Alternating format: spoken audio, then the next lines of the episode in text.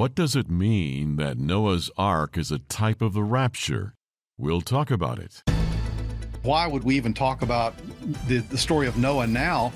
Well, it brings us to what Christ said in his um, in his Olivet discourse, and basically Jesus was telling his disciples, "Here's here's what's going to happen at the end of time. Uh, these are the things that will lead up to my uh, second coming." And one of the things he said was, "It will be just like it was in the days of Noah." So that's why we have to go back to find out what was going on in Noah's day. Welcome to Understanding the Times Radio with Jan Markell, Radio for the Remnant, brought to you by Olive Tree Ministries. Today, Jan talks to author Jeff Kinley. They contrast the days of Noah with our generation as the Bible says the last days will be as the days of Noah. Just what does that mean? How do we see that playing out? And what are the consequences when warnings are ignored? Here is today's programming. We are living in the days of Noah. When we look at what happened in the time of Noah and what is going to happen, or what is already happening in the world, we will see that there are parallels between these two. The story of Noah is like a shadow of what is going to happen in the last days. How do we know this? Jesus already told us in the Bible about it. Matthew 24, 37 through 39, KJV. But as the days of Noah were, so shall also the coming of the Son of Man be. For as in the days that were before the flood, they were eating and drinking, marrying and giving in marriage, until the day that Noah entered into the ark, and knew not until the flood came and took them all away. So shall also the coming of the Son of Man be. What Jesus was telling us here is that the last days will be exactly like in the days of Noah. People will be living their normal lives. And look at the world today. People are living their normal lives without one concern of God or eternity. The motto of this world is eat, drink, and be merry, and not a single thought of the judgment of the Lord. If you want to know the things that will happen in the last days, then you need to know the story of Noah. On the last day, there will also be two categories of people those who will be saved and those who will perish. There is nothing that can change that.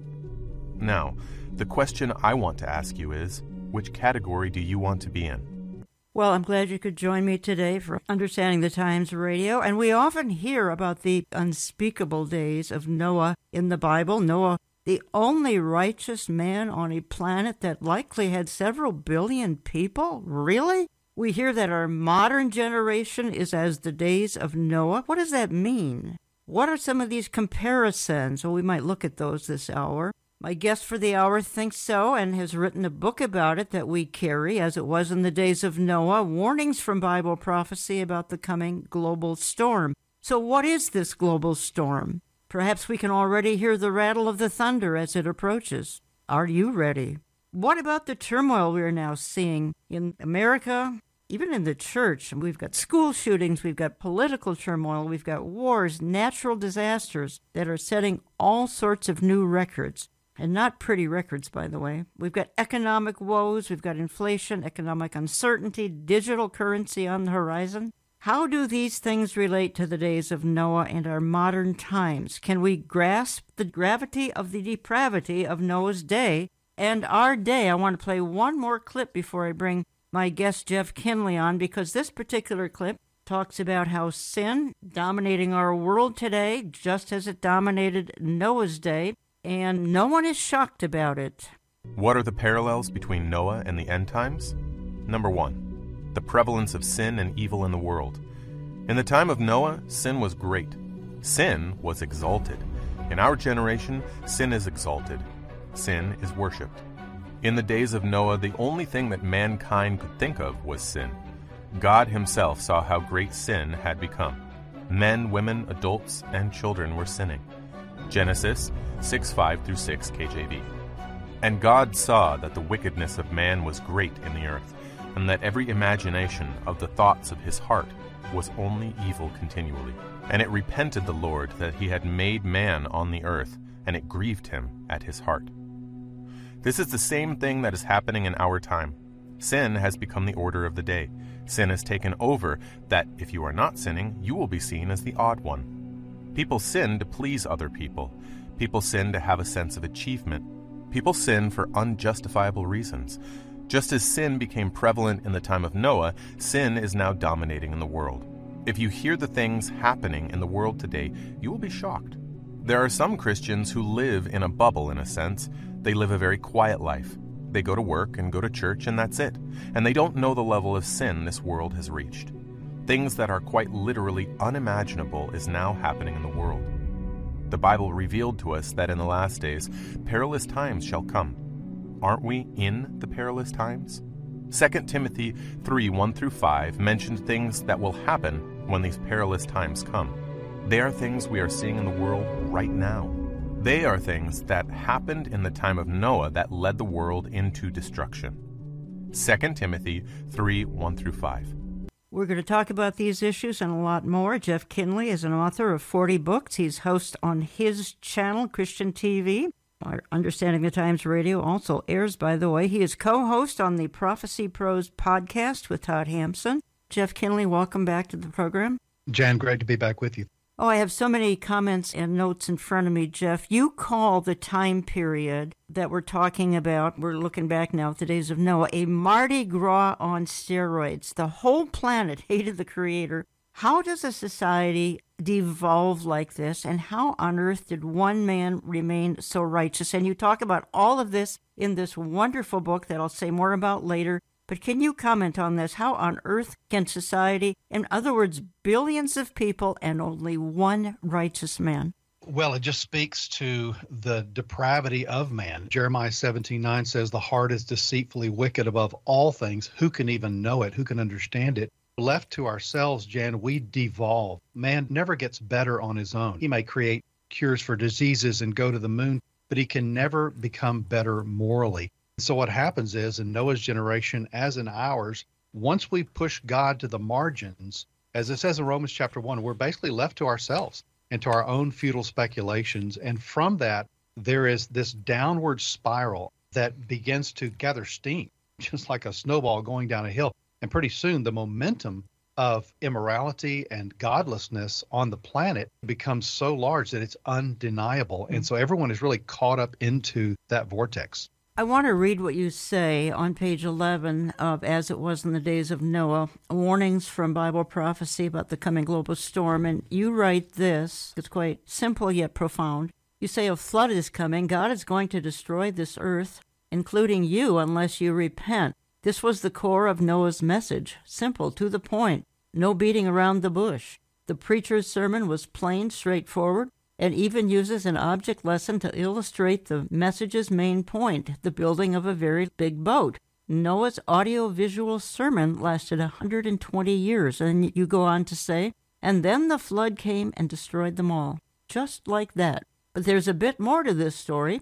While describing the flood drama, what is often lacking amid tales of the old man and the ark, its animal kingdom occupants, and the terrible water judgment, is how God felt about the whole affair. We know it in the end. He brought judgment, but we fail to mention that the catastrophic event that annihilated mankind initially flowed not from a furious fist, but from a broken heart. God's spirit was grieved. He actually experienced sorrow, an unusual concept to contemplate, particularly in the context of judgment. But there are facets of God's relationship with humankind that affect him emotionally, bringing lament and regret to his spirit. That's because God isn't some stoic, emotionless, distant deity, but rather a father who feels. I'm so glad you included that in the opening few pages of your book, Jeff. I don't think too many people stop to think that God was clearly grieved by what he had to do.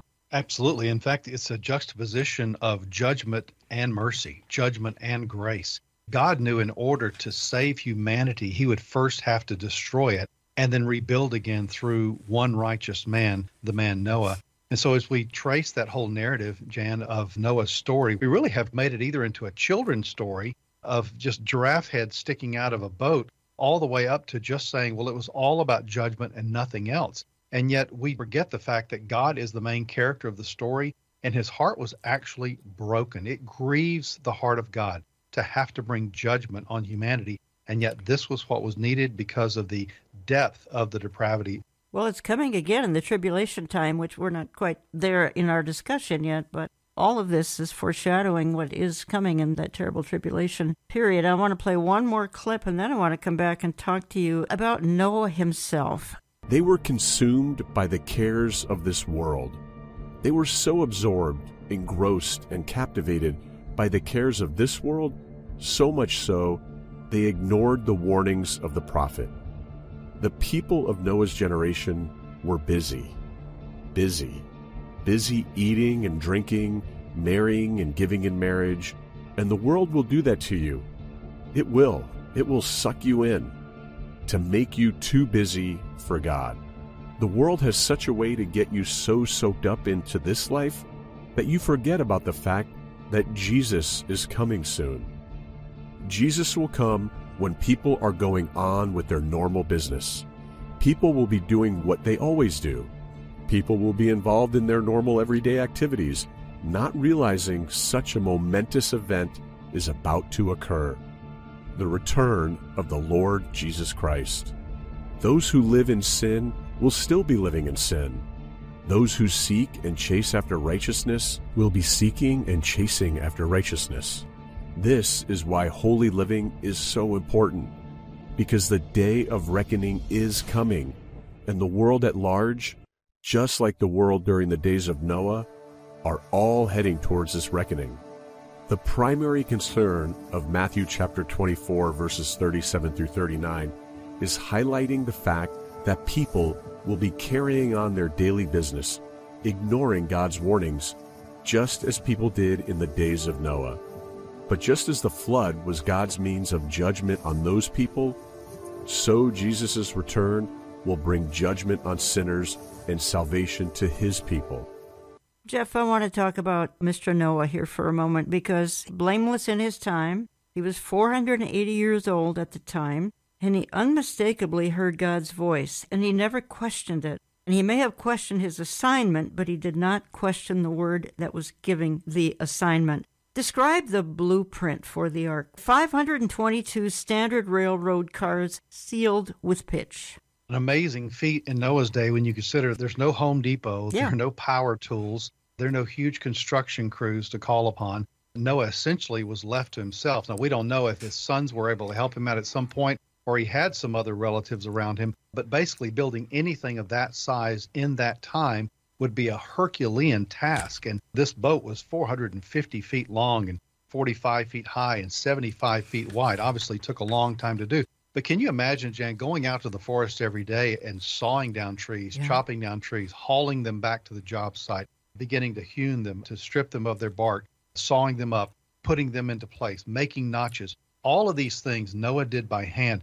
So Noah's faith was a very long walk of obedience. It was a daily kind of faith. And yet he didn't come to that faith, Jan, by himself. As we look at scripture, and we look at Genesis chapter 5, we find out that Noah came from a godly heritage. His was a grounded faith. He had a legacy, a lineage of faith. He had men who had come before him who had passed on the truth of God to him. In fact, we know that his father was a man by the name of Lamech, who was a godly man who prophesied even about Noah himself. His grandfather was, of course, Methuselah, who lived to be 969 years. Then, of course, Enoch, who was so godly that the Bible says the Lord just took him to heaven. If you think about it, Noah's life wasn't an accident. It was a faith that had been faithfully passed down like a baton mm-hmm.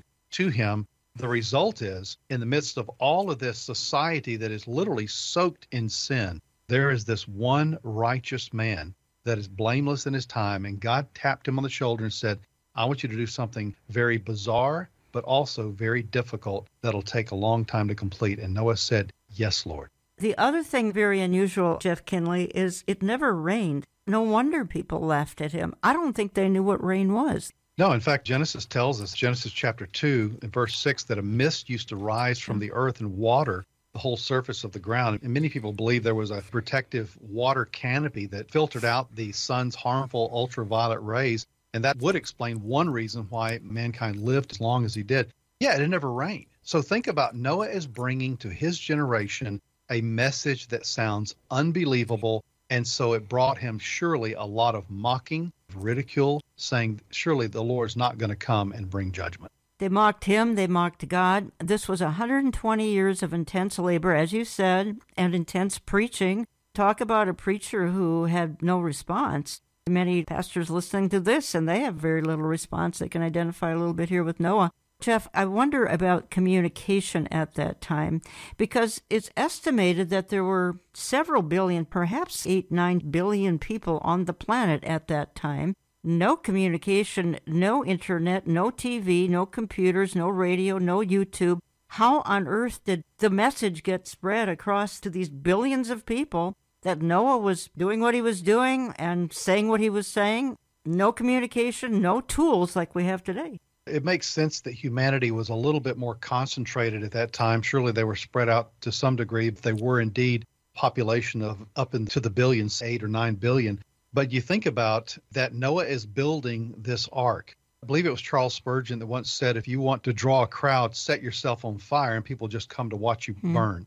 And Noah was building this huge ark. I don't know if people even knew what a boat was. Yeah. And so he's building this thing, Jan. I talk about in the book how they must have called it Noah's Folly. Or here's the crazy old lunatic building this monstrosity there. So I think the ark itself was surely an attraction. It was sort of a novelty, but Peter tells us that Noah was also a preacher of righteousness.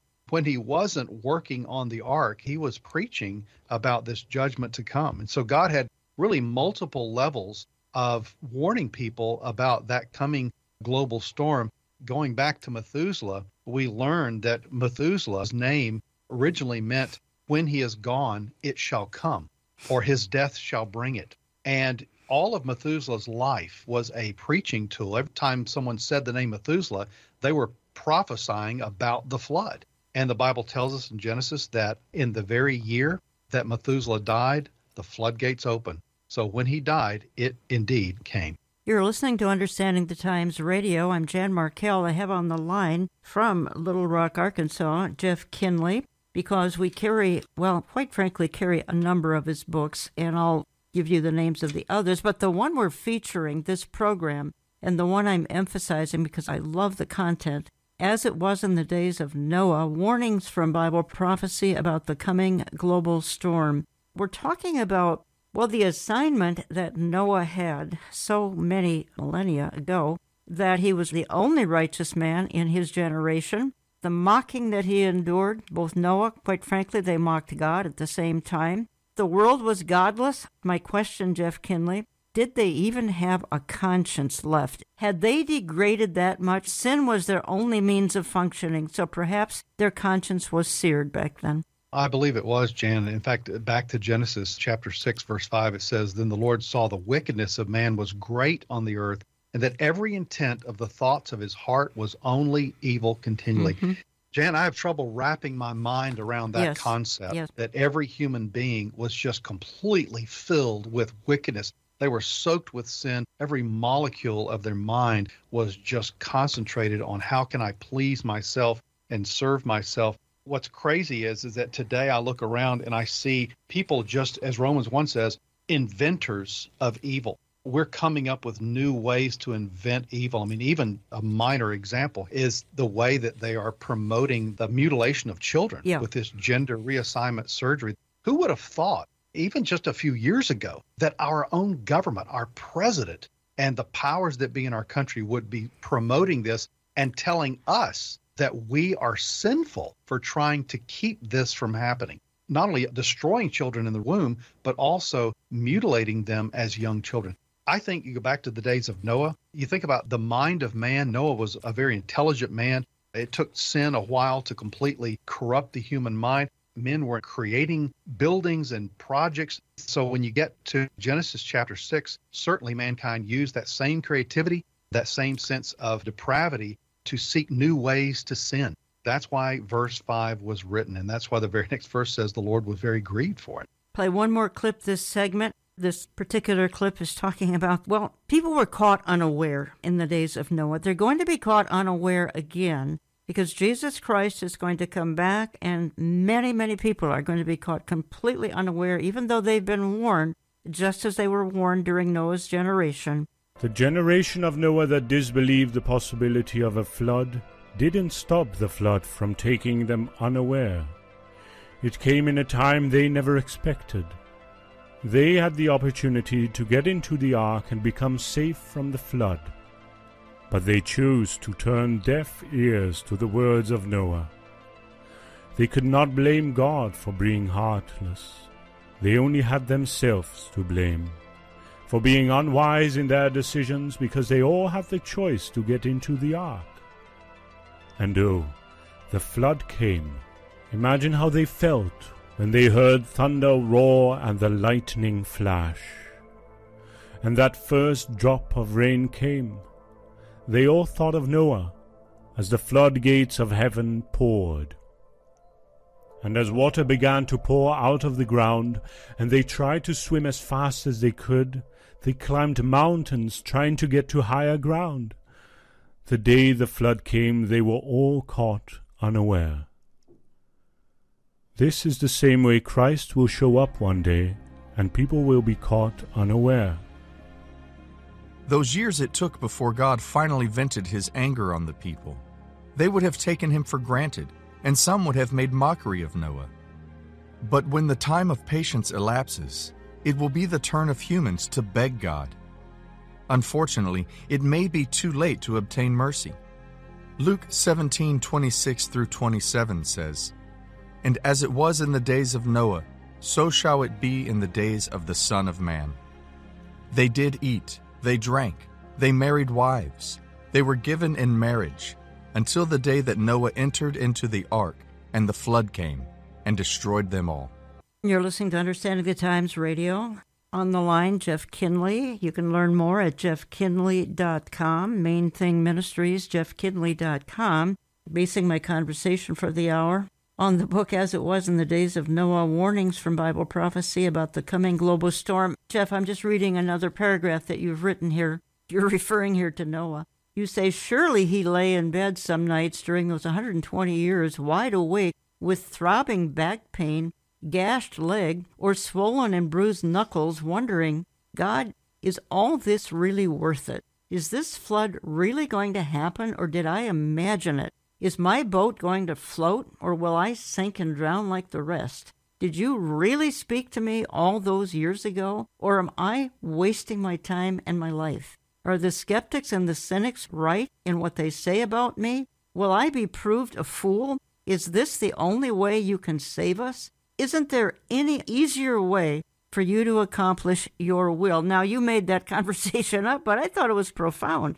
Yeah, you think about Noah. I mean, just put feet on the scripture here and to think into what was really going on. In fact, when we read scripture, Jan, we need to immerse ourselves into the text anyway and just look around and go, what must have been going on in Noah's life? And I think, obviously, as he's going through these type of experiences, he wanted to please God, he wanted to serve God, but his faith was a weathered faith. Noah had calluses on his yeah. hands, and thousands and thousands of days he spent working on this thing. Long bouts, surely because he's a human being, bouts with doubt, bouts with discouragement, bouts with loneliness. But he chose to believe God over a long period of time. It may have cost him relationships. It may have cost him whatever business he may have had in that day. But God's call on his life meant that he had to get dirty. He had to do the hard thing, that there were no easy road.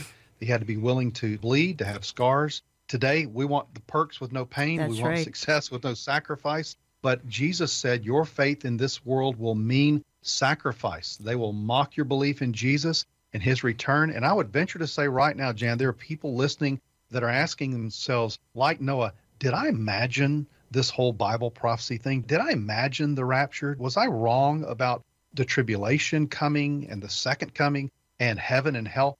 Did I misread God here? Because we're outnumbered billions to one, like yeah. Noah was. Yeah. So we walk a very narrow path. We carry a message that is unpopular, that people do not want to hear, and therefore they're trying to choke out the message of prophecy, the message of the gospel. And so, like Noah, we have to keep picking up that hammer and going to work every day and continuing to persevere in our faith. And I guess that's one thing, Jan, I would say I admire most about Noah is that there was nothing casual about his faith. You can't fake an ark. Yeah. People can fake their Christianity, but you can't fake an ark. He just got up every day, went to work, was committed to doing what God had called him to do. Well, as you say, ours is a generation of quick fixes. So true. You called it the microwave generation. And how could this even happen today? What we're describing here and what the Bible describes seems unthinkable. One more thought here before we go into part two of my programming, but I think one of the amazing facts is God brought the animals. Somehow he gave them the instinct to find Noah perhaps over hundreds, perhaps even thousands of miles, to the very location of the ark. What must the onlookers have thought? What about wild flesh eating beasts? They must have suddenly settled down for this little journey to the ark and even on the ark. But can you imagine these heathens who are watching all of this and suddenly, two by two, these animals come strolling right up to Noah? I cannot picture, my imagination can't quite fill everything in. Well, it's a supernatural event, I yes, believe, yes. that God drew the animals in. But here's another thing to think about, too, is that as people watch those animals surely make their way toward the ark, it's really kind of a judgment on humanity again. It's kind of a prejudgment saying even the animals know to obey God. You're not even connecting with God as much as the animal kingdom is. So, where does that place you? Today, I mean, we're seeing the simplicity of just believing in Jesus is so simple, but at the same time, people want to shun it. Like you said, they want to be distracted and diverted to other desires. So I think that the animals coming to the ark being a supernatural thing was also a way to tell humanity, look, you better get on board because even the animals know what's coming. Even the animals know what's coming. And I want to get to a comment or two in part two of my programming. What is going on in America, in the world, even in the church? But we've got school shootings, we've got political turmoil, we've got natural disasters that are setting all sorts of new records. We've got economic woes, inflation, digital currency on the horizon. My hunch is God's trying to get a message to us. The world is literally in every kind of turmoil you can imagine, including weather turmoil. I'm coming back in just a minute or two. Don't go away. Again, talking to Jeff Kinley, jeffkinley.com, as it was in the days of Noah. I think this story alone, the story of Noah, is one of the most remarkable in the Bible. And it was a day when one person warned of judgment. Today, the church is warning that judgment is coming.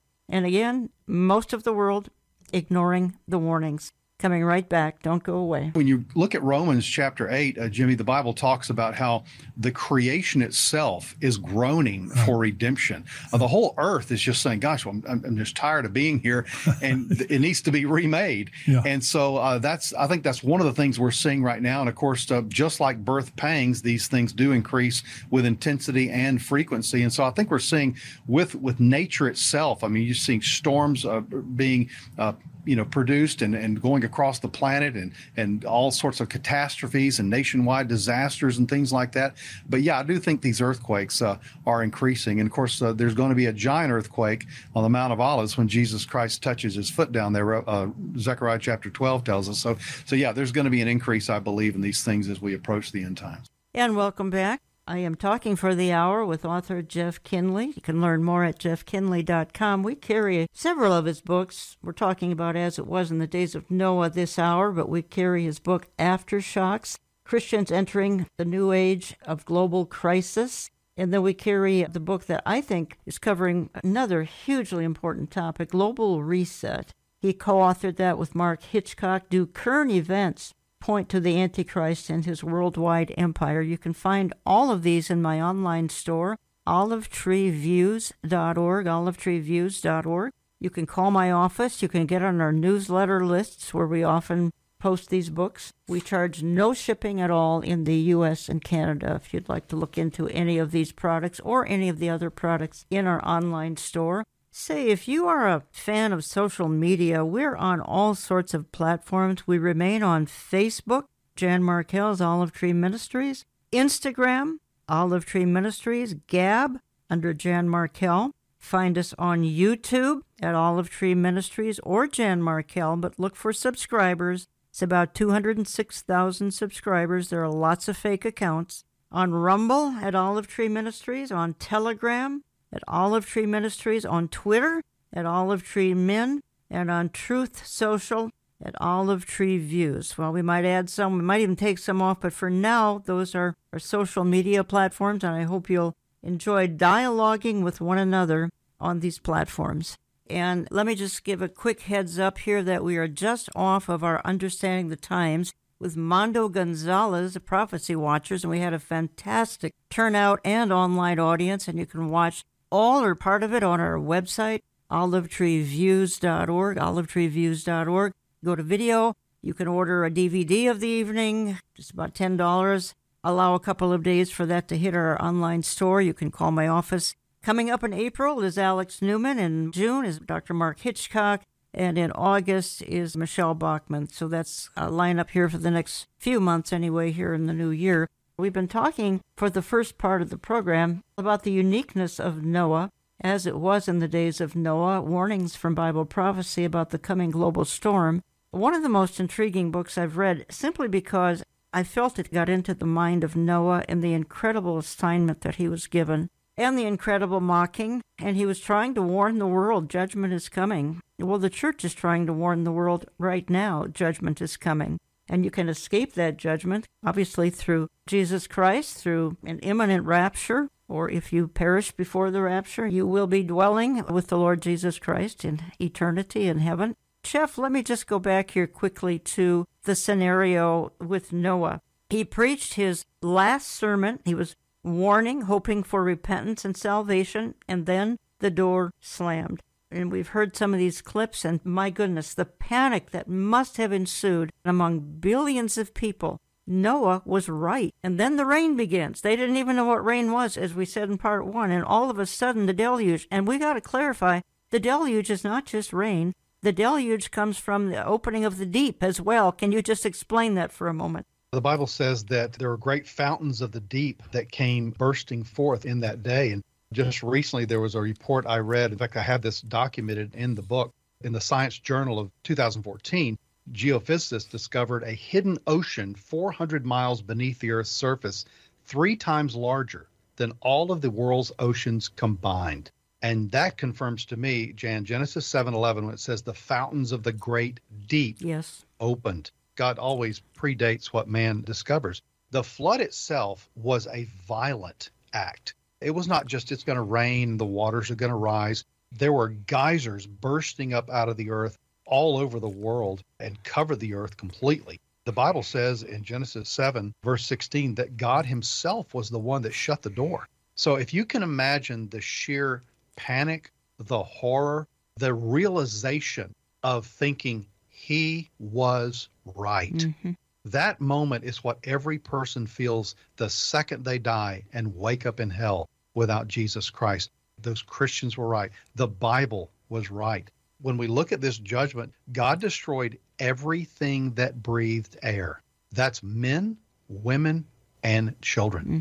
And if you want to talk about the righteousness of God, when we think about the holiness of God, the righteousness of God, we have to understand that God's judgment falls on everyone that actively refuses to believe the truth. So the flood came and it destroyed them all. Some might be asking what kind of a God would do this. And I think you've already explained that. But I think that's a question that natural man would think. It's going to happen again during that terrible tribulation time. Do you think the people of Noah's day, and again, now they see they were wrong, and they see the rain and the fountains of the deep, do you think they understood the gravity of their depravity? I think in that moment they did. Because when God reveals his righteousness, there's a natural understanding. Like when we read the word as a mirror, it looks into our soul, that they understand that. I think when people wake up in hell, they understand I'm a sinner because of that conscience that had been seared and they had suppressed the truth of God in unrighteousness for so many years that veil is lifted in that moment. So I think everyone in Noah's generation felt that. But also, Jan, you think about what kind of God would do this. And I talk about this in the book how it's the same God that gave men 120 years to repent. It's the same God who created a person named Methuselah, whose every time his name was mentioned, it was a preaching of the judgment to come. The same God that gave them conscience. The same God that led a man to build an ark for people to get on. The same God today, the Bible says in 2 Peter 3 9, the Lord is not slow concerning his promise, but is patient towards men, not willing that any should perish, but that all should come to repentance. So it's the same God that's waiting today. And finally, it's the same God that sent his son, Jesus Christ, to provide a covering for our sin and completely rid us of the curse of sin in our lives. That God offers that salvation today. So this wasn't climate change. This was the wrath of God, just as the tribulation seals, bowls, trumpets. They won't be climate change, folks. They are the wrath of God. Jeff, creation has always been groaning, but I think I asked you, is creation groaning a little bit more here in these final days? It certainly appears so. And obviously, we have no chapter and verse that points to individual types of catastrophic climate events. But when these events happen, we look at these things and creation is groaning. The earth itself is saying, I want to be remade. So we're seeing the effects, of course, initially, the effects of sin that have been rippling throughout mankind. But as we get closer to the prophecies of Revelation being fulfilled, I think what we're seeing is a little bit more previews of what's to come.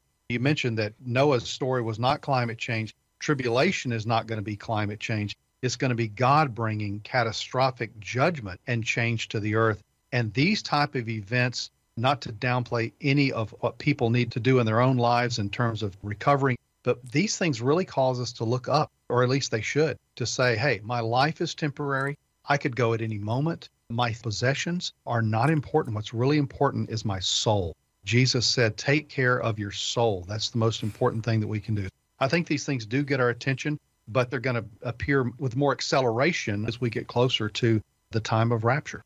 Amen. Yes. I'm play one more clip. It's you and Jimmy Evans, and here you are expounding further on our topic of the hour.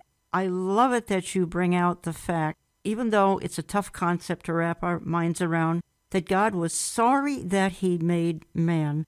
And that is how corrupt and depraved mankind was during the days of Noah. How does that happen? And that really goes back to Romans 1. If we've ever seen a world like the days of Noah, this is it, isn't it? it really is. I mean, you think about just what's going on in the world today, and then you go back to your Bible and you go, wait a minute, I feel like I'm reading today's headlines happening right in front of me. So, yeah, yeah it really is mirroring the days of Noah. Well, what do you think, like specifically? And I know in your book you talk about a lot of the things that are happening. You know, people people look at Noah kind of like a children's story. You know, we teach our kids about Noah and the flood and things like that. But really, this is a terrifying thing. What, what happened in the days of Noah and what's about to happen in the world, it's really terrifying when you look at it from that perspective. Well, it is. It was the apocalypse of that day, Jimmy. It, it, happened uh, to the point to where God wiped out the entire planet. In fact, when you go back to Genesis, we have to really go back to Genesis to see what the days of Noah were really like. And when we do that, we find that uh, God said that He was sorry that He made man. Yeah. He was sorry that He even created mankind because uh, he, they had to become so de- corrupt and so depraved and so uh, debauched that the Bible says that every single thought was only evil continually. Wow. And God knew that the only way He was going to save humanity was eventually He'd have to wipe them out and basically start over again. So that's what He did through the worldwide flood. And you're right; it's not a, a playtime nursery story that really we tell kids unless we include the whole story story, which is uh, God had to bring a massive apocalyptic judgment on humanity in order to uh, to bring about a righteous remnant. Jeff Kinley, let's talk about how this happens because it is happening as we speak, and that is the depraved mind, Romans 1. A hardened heart cannot make sound judgment, cannot reason. In a sense, a hardened heart, if I can be blunt, is dumbed down. And the difference as we speak, of course, Christians are here. The church is here. That's not going to be forever. As a matter of fact, we could go today, tomorrow, any minute. But let's talk about Romans 1 for just a moment. Romans 1 really lays out the pattern that we're seeing unfold in our culture today. It begins with simply knowing that there is a God, which every human being does know that God exists because he displayed his divine attributes and power in the heavens and in nature and creation. But when we choose not to recognize God as creator and we suppress that truth and unrighteousness, God essentially says around verse 19 to verse 20 that he's going to turn the lights down on our mind. We will lose the ability to be able to understand reality. And so it says we begin to be futile in our speculations. And that word futility means nonsense. We invent nonsense and we pursue nonsense. That leads to worshiping the creation which is what we're seeing right yes, now with yes. this whole climate change chaos thing going on and that whole hoax that's happening. That then leads to worshiping more of the creature rather than the creator. then, Jan, it just takes a nosedive into complete sexual immorality, homosexual perversions with lesbianism and homosexuality, and now, of course, the transgender thing. Finally, God just says three times in that passage, He gives them over. And it's the Greek word paradidomai, which essentially means to release someone to their own arrest. So God pushes them in that direction because they've earned it, just like He hardened Pharaoh's heart after Pharaoh hardened his own heart. So we invent new gods, new philosophies. There's rampant hedonism, the pursuit of pleasure, sexual perversion, unnatural human activity. It's spiritual insanity, it's moral anarchy. And then at the end of that passage, Jan, it says they celebrate sin. They dance in the streets for sin. Back to Noah, we see this unrestrained immorality happening back as far as Genesis 6 2 with these demonic unions with mortal women. Yes, yes. It talks about them being corrupt there. The same author, Moses, uses that word corrupt in Exodus 32 to talk about the sexual orgy that's going on at the base of Mount Sinai. And of course, today we've got sex trafficking, sex slavery, mainstream acceptance of homosexuality and lesbianism. The number of people identifying as either homosexual or transgender has doubled in our country since 2012. What I find very interesting, and I did in my research for this book, Jan, is when you look at what the ancient Jewish scribes wrote. In fact, during the intertestamental period, some of the ancient Jewish scribes wrote in the Midrash, which is an exegesis of the Torah, they believed that tradition says marriage contracts were written between homosexuals in Noah's day, that even songs were composed for such ceremonies. Then they said that when such sin was no longer recognized as sin by civilization, that that civilization lost its right to exist and was therefore deservingly swept away by God in the great flood. As Justice Samuel Alito said in 2015, when we sanction homosexual marriage, he says, I don't think in the history of civilization we've ever officially sanctioned homosexual marriage. And he hmm. was right. Perhaps not since the days of Noah. So, what does that say about our culture, our generation, as compared to Noah's? You write that there were 50 shades of immorality back then and certainly today. But another thing that there's a parallel here, and that is this whole business as usual mentality back then, which we see going on today. People just think life is going to go on. We're going to have another election in 2024. We're going to turn things around.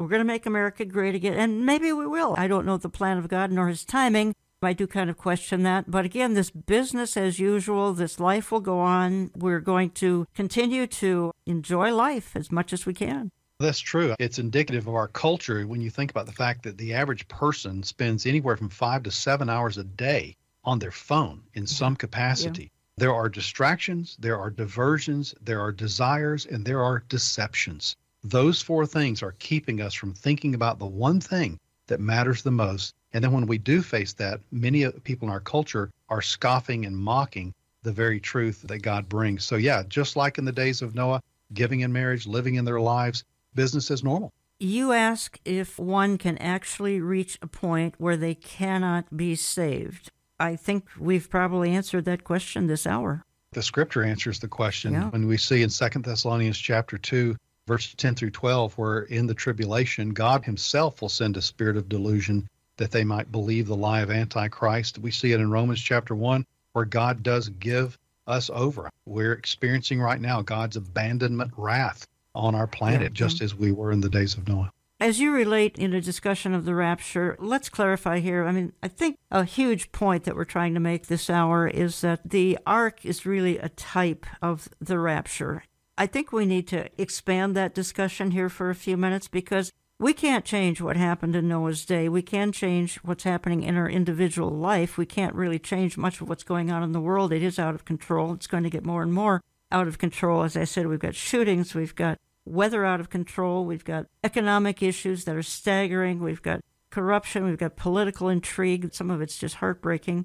But what is coming is obviously the rapture of the church. And there is a parallel here to the days of Noah. And I think we need to focus on that for a few minutes as we wind down. I think so. The ark is a type of Christ because the ones that were inside the ark were lifted up out of the danger of God's judgment. They weren't under the water going through it, but not drowning. They weren't like Shadrach, Meshach, and Abednego in the fire, but protected in it. No, they were taken out of it. Just as Revelation 3:10 says that the church at Sardis will be taken out of the time of testing that's about to come upon the whole world. So I think it's important for people to understand that when we look back at these historic biblical events, these serve as lessons for us. They're mm-hmm. examples for us. Just like we look back at the Titanic and said, hey, how can we build ships better? How yeah. can we navigate better? How can we have SOS for ships, better lifeboats? We need to learn from the story of Noah because I think the rapture, Jan, is going to be the final judgment before the tribulation judgment.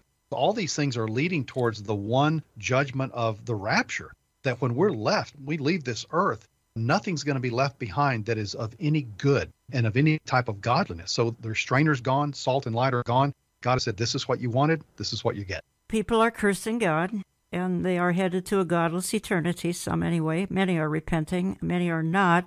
Talking about this tribulation period, again, God's grace abounds during that tribulation time. The gospel is going to be preached to the ends of the earth during the tribulation. We've got the two witnesses, the 144,000 Jewish witnesses. We've got an angel preaching the gospel. Millions are going to come to faith. Sort of unlike Noah's day. I think that's where this is a huge difference between Noah and the tribulation.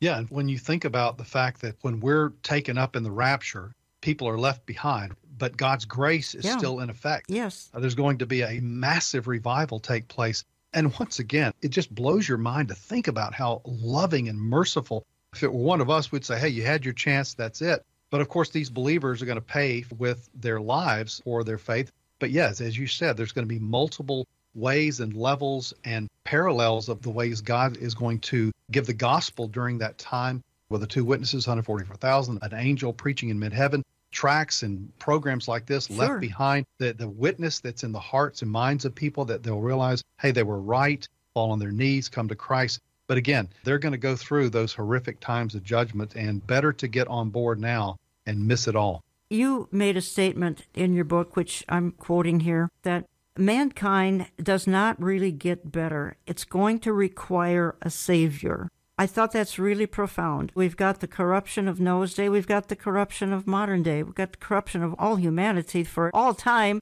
What it requires really is a savior. It does, Janet. And even during the tribulation, humanity doesn't get better. No. They don't respond to the judgments of God positively. They begin in chapter six, they're hiding from God. Chapter nine, they won't repent of their sins and their moralities. And then you keep on going through Revelation and they begin to blaspheme God as the judgments keep coming. Yes. All the way to the point where you get to Revelation 19, humanity thinks they can actually kill God and they want to do it. So they hate God. The more God's judgments come, it doesn't soften their heart, it makes them harden their own heart. And that's why it's so important that we respond to the things that are happening today in a positive way. Don't allow the bad things that are happening in the world to harden your heart, make it soften your heart. Turn to Christ right now so that you can be a part of that glorious event called the Blessed Hope. We have based our discussion this hour on, as it was in the days of Noah, warnings from Bible prophecy about the coming global storm you can find that in my online store, Olive Tree Views, views as in viewpoint, olivetreeviews.org. You can call my office, get on our print or e newsletter list. You can learn more at jeffkinley.com. And again, we carry a couple of his other books, Aftershocks. That's Christians entering the new age of global crisis. And then we carry extremely important book, Global Reset, co-authored with Mark Hitchcock. Do current events point to the Antichrist and his worldwide empire?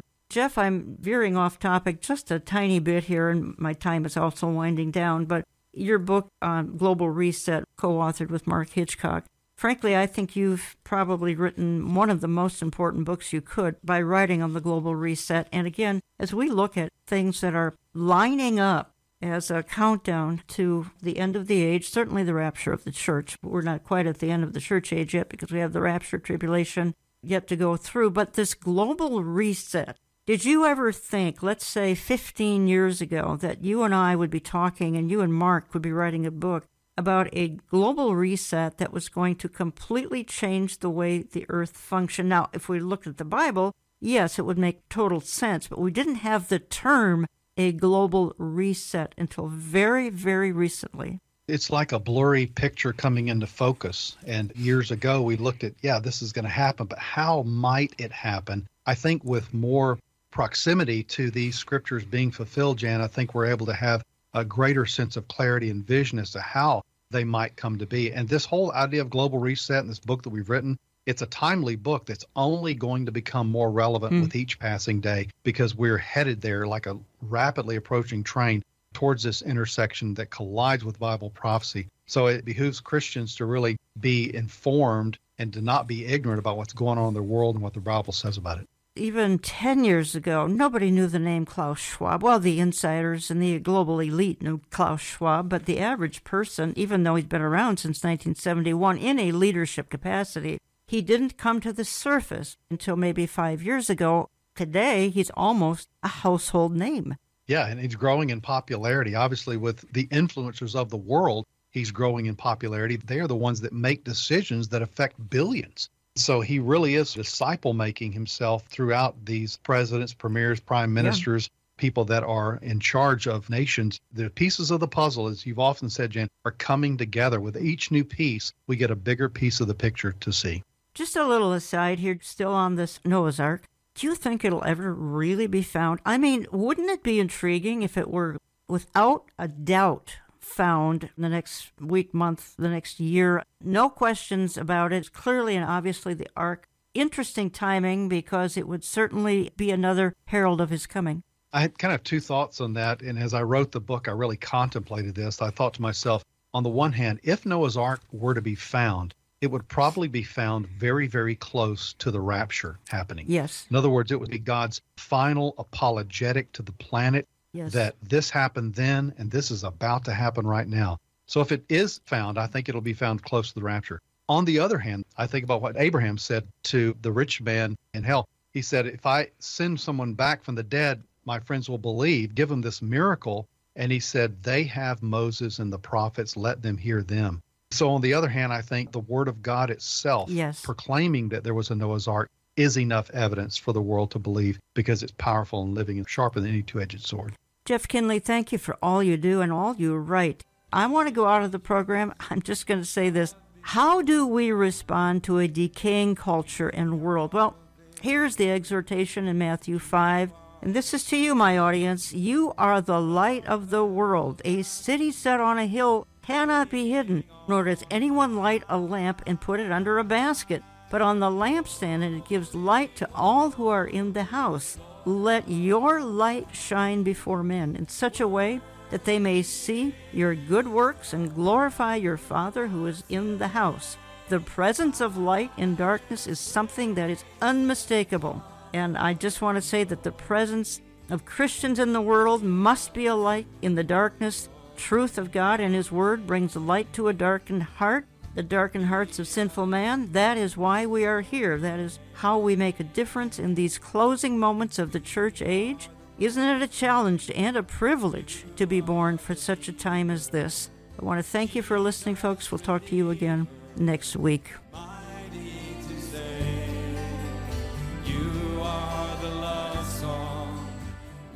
Contact us through our website, olivetreeviews.org. That's olivetreeviews.org. Call us Central Time at 763 559 4444. That's 763 559 4444. We get our mail when you write to Olive Tree Ministries and Jan Markell, Box 1452, Maple Grove, Minnesota 55311. That's Box 1452, Maple Grove, Minnesota 55311. All gifts are tax deductible. Our times are in His hands, as the Bible says, so they really aren't out of control. God has all things in control. You are engraved on the palm of His hand, but God orchestrates all that is happening so that everything can fall into place.